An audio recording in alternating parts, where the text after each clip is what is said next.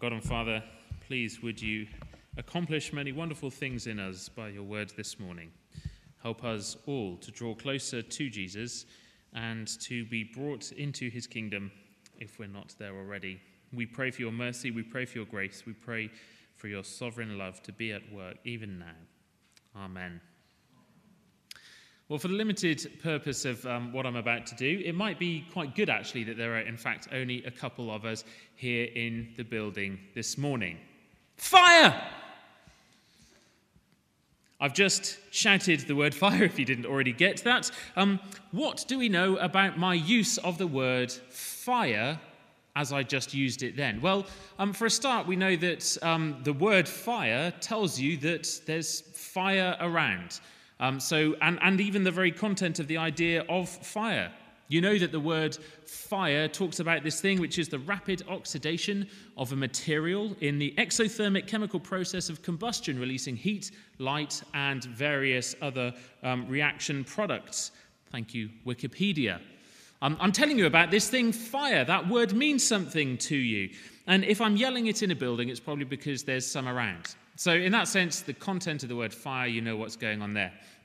But also, as I yell the word fire, well, I'm doing something, aren't I, with my words? I, I want something to happen to you. I want you to do something as I use that word fire.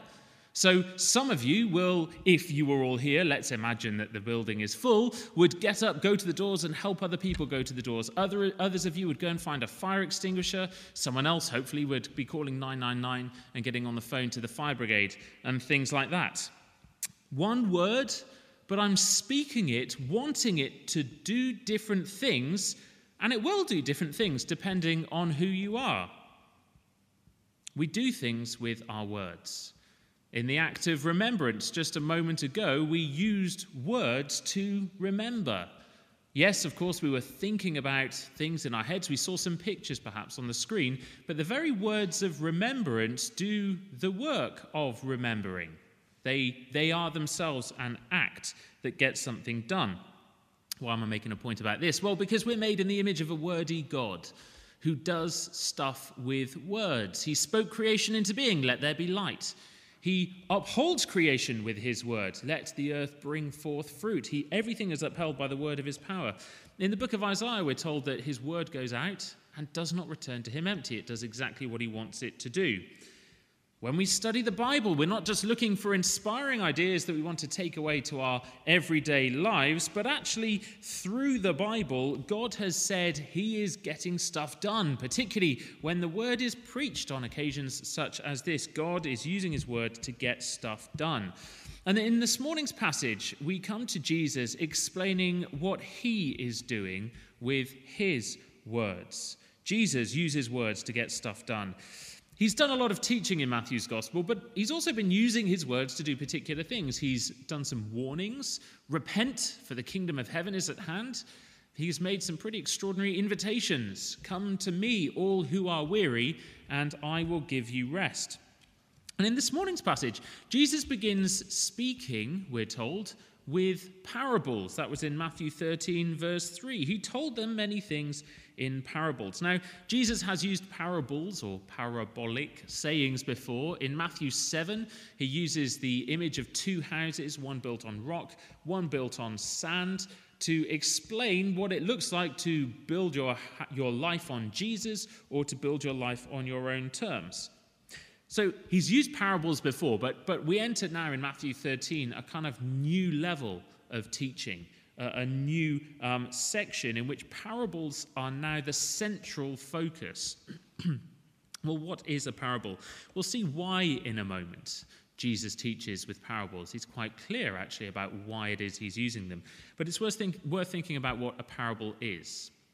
Now, you can define parable slightly more broadly. You can, you can think about it as any kind of word picture or story um, or association between one area of life used to sort of illustrate a completely different area of life.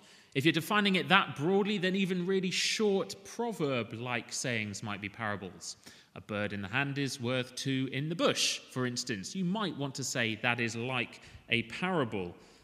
Often, however, parable is slightly more narrowly understood to mean something like a story or, or, a, or a, a sort of slightly um, extended word picture where there's either one or two points in it which teach us about heavenly realities. The old Sunday school saying is an earthly story that, uh, that communicates a heavenly reality might be a good place for you to start.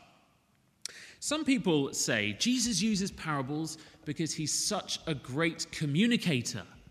You know, he knows how to make ideas stick. Concrete instances from daily life to kind of drill home really tricky, abstract spiritual realities. And in one sense, that is true. The parables, for instance, of the prodigal son or the good Samaritan have endured through the ages because of just how powerfully they communicate God's grace. But Jesus says in our passage, particularly, that's not all that parables are.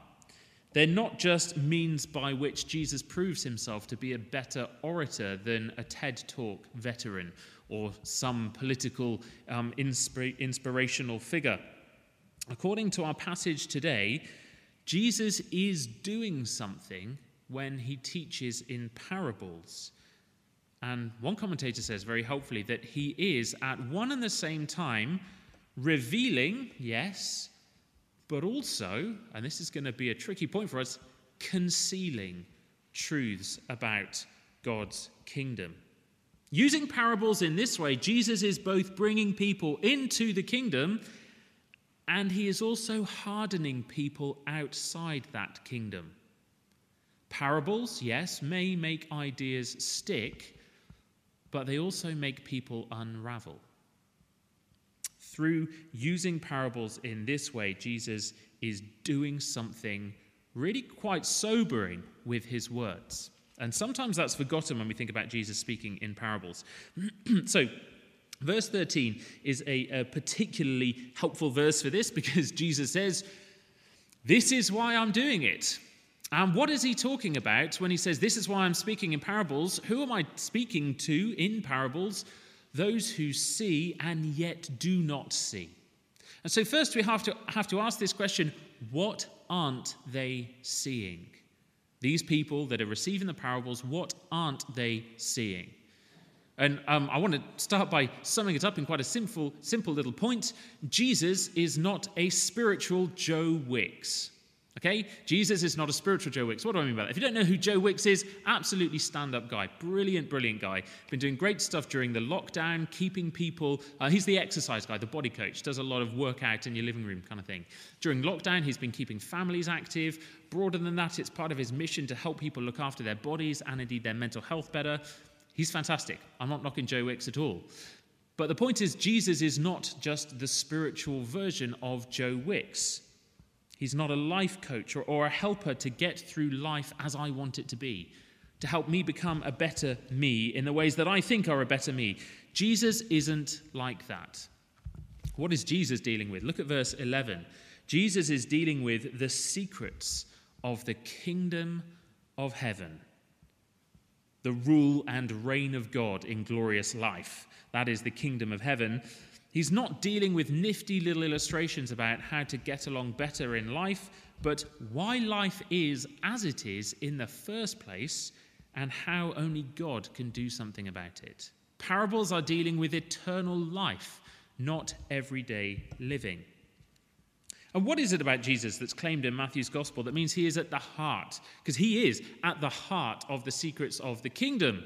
Well, we've learned already in Matthew's gospel Jesus is God with us, Emmanuel. Jesus' name, God saves, means Jesus is going to save his people from their sins. At the baptism of Jesus, we have this astonishing revelation of what we call the Trinity God, one God, three persons, Father, Son, and Spirit. And it's right at the end of Matthew's Gospel as well that there is one God who is Father, Son, and Spirit. And what we learn about Jesus is he is the Son sent by the Father in the power of the Spirit.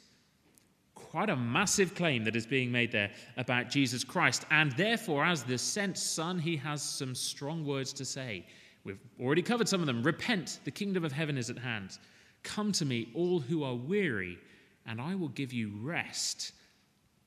Only one who is God can claim that kind of thing. And then, of course, later on in Matthew's gospel, we're going to get to the, the climax, as it were, of Jesus' life, his death on the cross and his resurrection. We've already spoken about it. We're here on Remembrance Sunday. And it, one of the reasons why churches find it such a privilege to be so involved in Remembrance Sunday is that thinking about men and women who have given their lives for the sake of others reminds us that actually what they have done is a reflection, an embodiment, an echo of a profound and beautiful principle that actually stands at the heart of human history, that is found ultimately at its highest, we might say, in the Christian faith, in the gospel, where God gave his life as a man in the place of others so that they might live, dying on the cross defeating the enemy of death itself, bringing about new life, bringing about freedom, freedom from guilt and shame and fear itself. Because as on the cross, as he died, he satisfied his own judgment against our sin. This is the Jesus we're dealing with in Matthew 13, him and no one else. Quite a unique figure indeed. And that is why he can say, The secrets of the kingdom will revolve around me.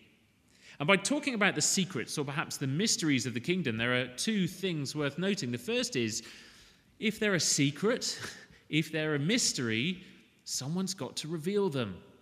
God has to reveal them. Getting to God cannot be something we do on our own effort. It is not something that we can just discover. We do not ascend. He comes to us. He must do. And in Jesus Christ, He has. So, secret kind of points towards the fact that God must do that first. And secondly, I keep pressing this point you don't come to Jesus to find out how to do better at the life you already have, but to find out about the life that God always intended for you. There are eternal spiritual things at stake. That is what we're dealing with with Jesus, the secrets of the kingdom. He doesn't stand as one amongst many, but as a unique one who alone ultimately matters. And that's where Jesus goes at the end of our passage today, verses 16 and 17. He speaks to the disciples and says, Your eyes are blessed, your ears are blessed, because you have seen and heard something which all of these amazing men and women, these heroes of the faith, they, they longed to see this. Who's he talking about? Well, people like Moses, who saw God thump the Egyptians, destroy them, lead, lead the Israelites through the Red Sea. Moses received the law at the top of Sinai. His face would glow after speaking with God. Yet he, he would have loved to have been where the disciples are. Or King David, who saw God establish his kingdom time and time again. Or, or Isaiah, we heard about that vision that the prophet had of the glorious God in his temple. Isaiah comes face to foot with the holy God, bows down before him, and yet Isaiah has not seen quite the glory of God that these disciples are seeing. What is it that they are seeing and hearing? Quite simply, Jesus.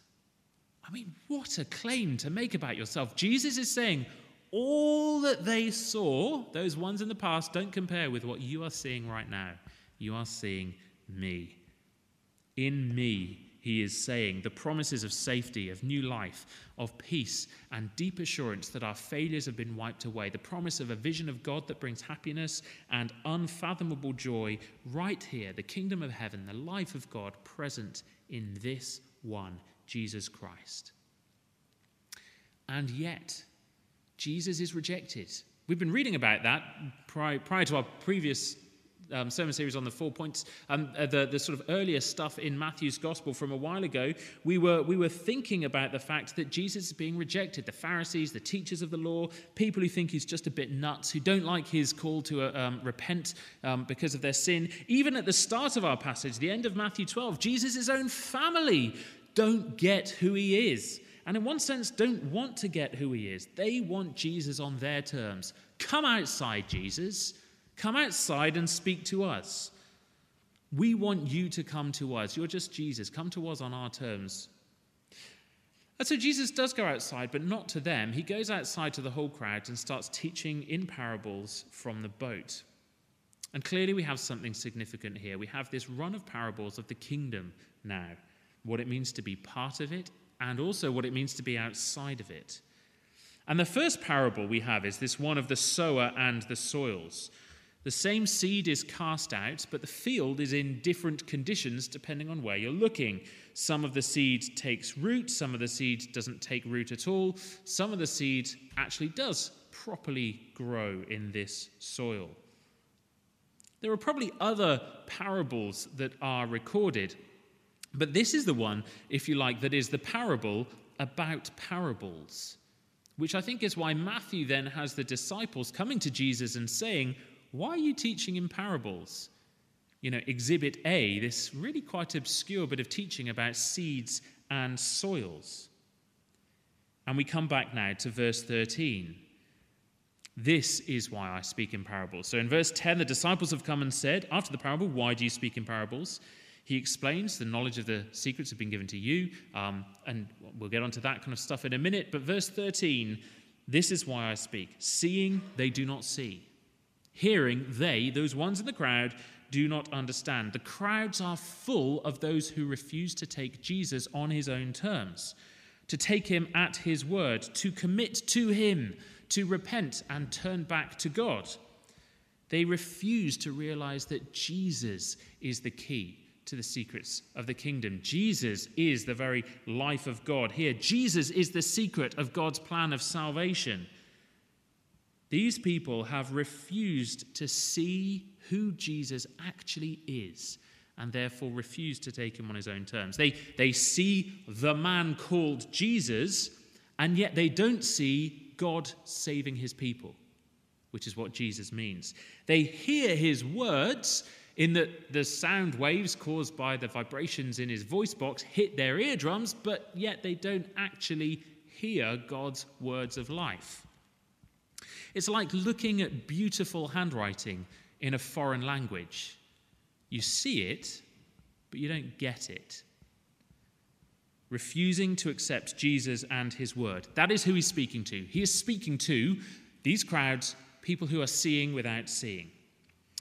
In 2007, world class violinist Joshua Bell um, went down to a subway station in Washington, D.C., and he took with him a violin worth about $3.5 million. For 45 minutes, he stood there playing a set of pieces that only a few days before he'd played at Carnegie Hall, and many people had paid many hundreds, if not thousands of dollars to hear him play in a sellout crowd. During that time, a thousand people went past him in this subway station. Seven of them stopped to listen. Only one of them recognized him. They saw and heard one of the world's best violinists playing on one of the world's most expensive violins. They, they saw and heard him playing music that people pay hundreds of dollars to hear. And yet, that's what they saw and heard. But if I can put it like this, that's not what they saw and heard. To them, he was just another busker, perfectly pleasant, fine, but nothing special. They heard the notes without hearing the music. They had other things taking up their attention, so they didn't want to stop and appreciate what was on offer. They were scurrying on their way to work, on their way to school, except for those few who were prepared to have their day interrupted. Now, I'm going to stretch the illustration a little bit, but bear with me. In Jesus, we have not the violinist, but the master symphonist himself the one who has composed the entire score of the diverse melodies and themes of this world, the one who understands why it is now discordant, and the only one who can make it harmonious once again. I told you I was going to stretch it. He is the one with the secrets to the kingdom. He is here. Only He can heal and make sense of this world. And yet, the Pharisees, the teachers of the law, the religious elites, Jesus' own family, we heard in our passage, you and me, scurry around our lives, attending to lots of, yet perfectly fine, legitimate things, but thinking that they are better things to attend to than stopping and listening to Jesus Christ. And if we keep refusing to see or hear, well, then Jesus gives us what we want. That is why he speaks in parables, he says. If you're scurrying around not wanting to listen to this one, then you're going to keep scurrying around, and Jesus is going to speak in a way that will ensure you keep scurrying around. He is going to teach in a form using parables that are not clear on their face. The only way you're going to get what the parable is about is if you commit to Jesus, listen to him, and make him the one that you submit to. If you're not prepared to do that, then the parables are just going to be silly stories that don't really mean anything. And Jesus does that deliberately. If you have chosen not to have him as your king, then he will teach about the kingdom in a way that hardens you against it. You see, Jesus is doing something with his words. People understand the parables intellectually, they understand what it's saying, but, but the very fact they're not a straightforward message means that for people who don't want Jesus, these messages, these parables are going to push them away. With his words, Jesus brings people into the kingdom. With his words, he hardens people outside the kingdom who refuse him. And yet, this isn't unjust.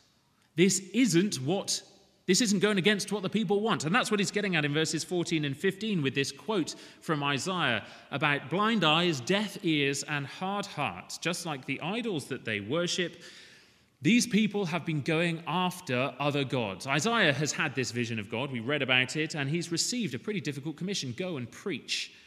And yet, his preaching to people who've been worshipping other gods is going to ensure that they keep on going in their rejection.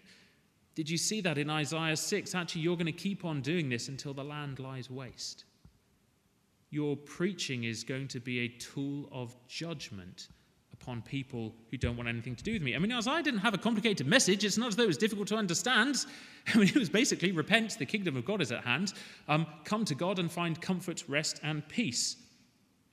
But the thing is, the more that you point out the folly of worshipping other gods, the more someone is going to be inclined to keep on doing it. Why? Because we're stubborn.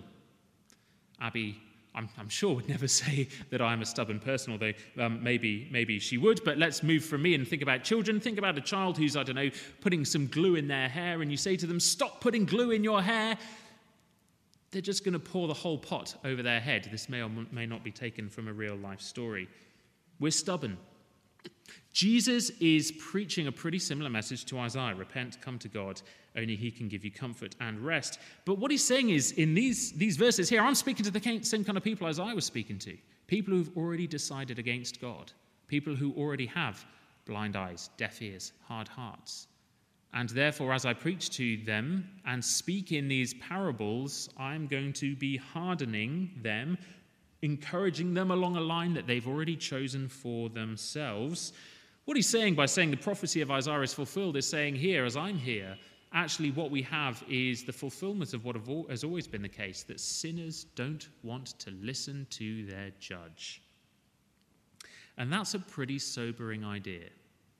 Jesus' telling of the parables is a dividing work. It's part of that dividing work that will be carried out on fullness on Judgment Day between those who inherit eternal life and those who don't. And the difference between those two groups is one thing what do you make of Jesus Christ? Bear in mind Jesus' invitations. They're open to everyone. Come to me, anyone who is weary, and I will give you rest. What is the qualification? Being weary, wanting rest. Come to Jesus. You will get it. Chapter 12, verse 50 Whoever does the will of my Father becomes my brother, my sister, my mother. What is doing the will of the Father? Well, seeing the world God's way, accepting Him at His word. Specifically, the Father has said in Matthew 3, This is my beloved Son. The Father says in, I think it's Matthew 17, at the Mount of Transfiguration, This is my beloved Son. Listen to Him. So, at least in part, we know what is doing the will of the Father. It is listening to His beloved Son. Anyone who does that, anyone who commits to Jesus, will be brought in by his words of the kingdom. But if you refuse to listen, if you see him without seeing him, you'll remain unable to see God forever. And that's what verse 12 is getting at. Whoever has will be given more, he will have an abundance. Whoever does not have, even what he has, will be taken from him. It's speaking particularly about knowledge here, I think. And we know this is true from the ordinary run of things. Um, you have limited knowledge about something, you don't use it, and then one day you realize it's just gone. I actually, found in writing this sermon and using my little fire illustration at the start, um, in year, I don't know, eight or nine science, I probably learned what fire was and how it works.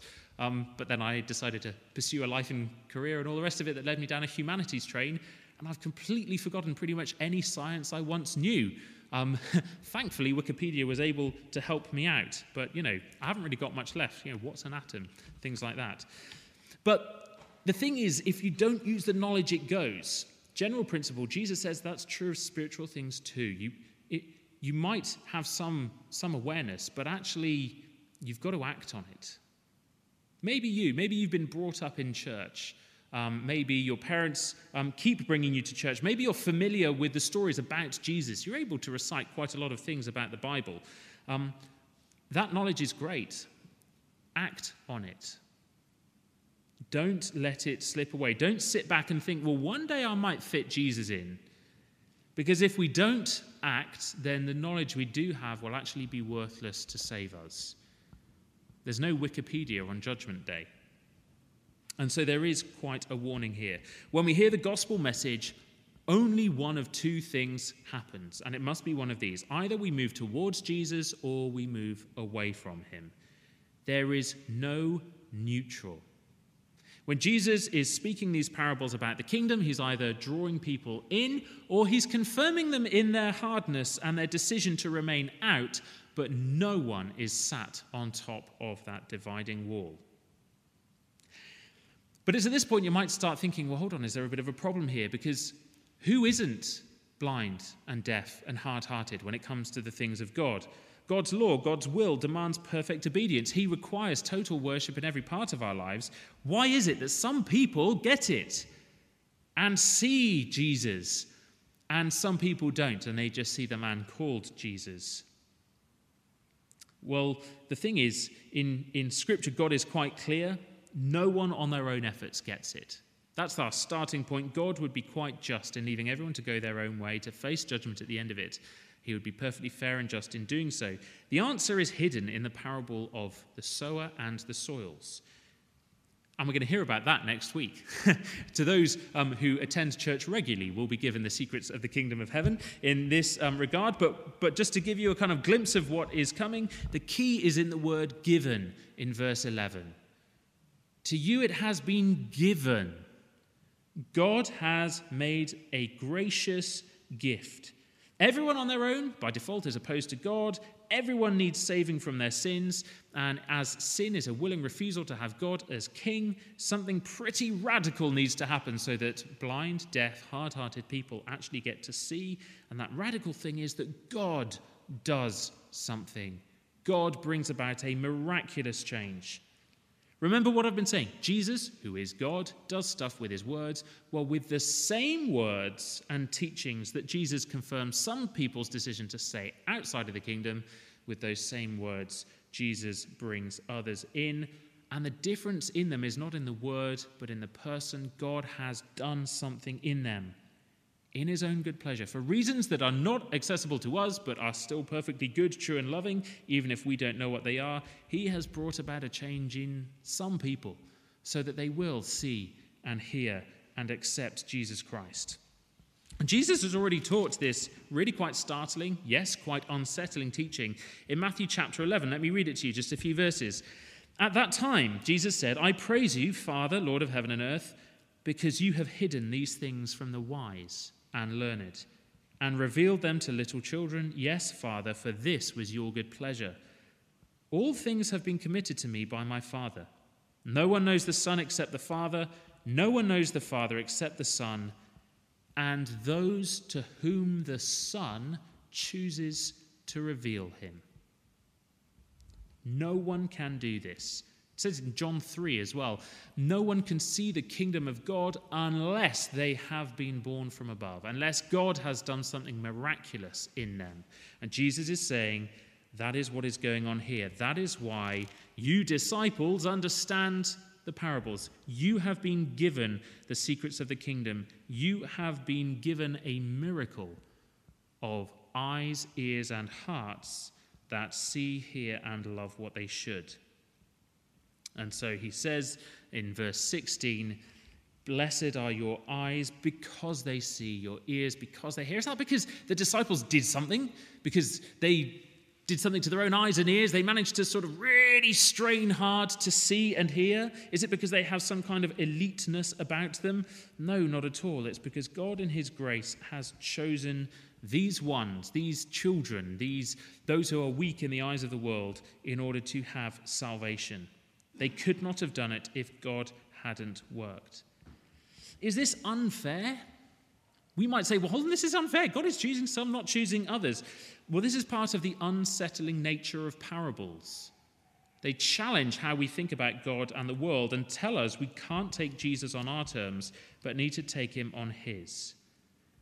It is an astonishing reality of God's mercy that Jesus came, that God draws any at all towards Jesus and realizes just who is playing the violin. He doesn't have to do any of that. The scandal of the gospel of Jesus Christ is not that God chooses to save some, but that he saves any. What is stressed here is not that the disciples deserve it more than others, but that God is gracious and kind and loving and merciful. And so we finish. My question for you this morning what do you see and hear? As you go about your daily life, there are many good things pressing on you and your time but this morning, Jesus, who does things with his word, from his Father by his Spirit, has been doing it even now, even as I have been preaching, as his word has been opened. What are you going to do with it? It's not about sitting there and thinking, well, has it been given to me? Am I waiting for a, a holy zap from heaven? That's, that's not how it works. You don't get given a holy zap. What is given are eyes and ears and hearts that are open to the fact that amongst the cacophony and chaos of life around you, however significant the noise, whatever the event, can't think of any events recently that are particularly um, loud or bright. um, however significant the noise, however bright the lights, however busy the crowds, none of it can offer you the goodness, beauty, and truth that you need, the life which is found in Jesus Christ. What you need are eyes, ears, and hearts that are open to Him. Not an answer to every possible question you might have. If that's what you're waiting for, you might be waiting a while. But my, my question for you this morning is Will you listen to Jesus? Even as you keep asking your questions, will you take him on his own terms? These disciples did. This is the will of his Father and those who do so will join Jesus in the family of the kingdom of heaven. Amen.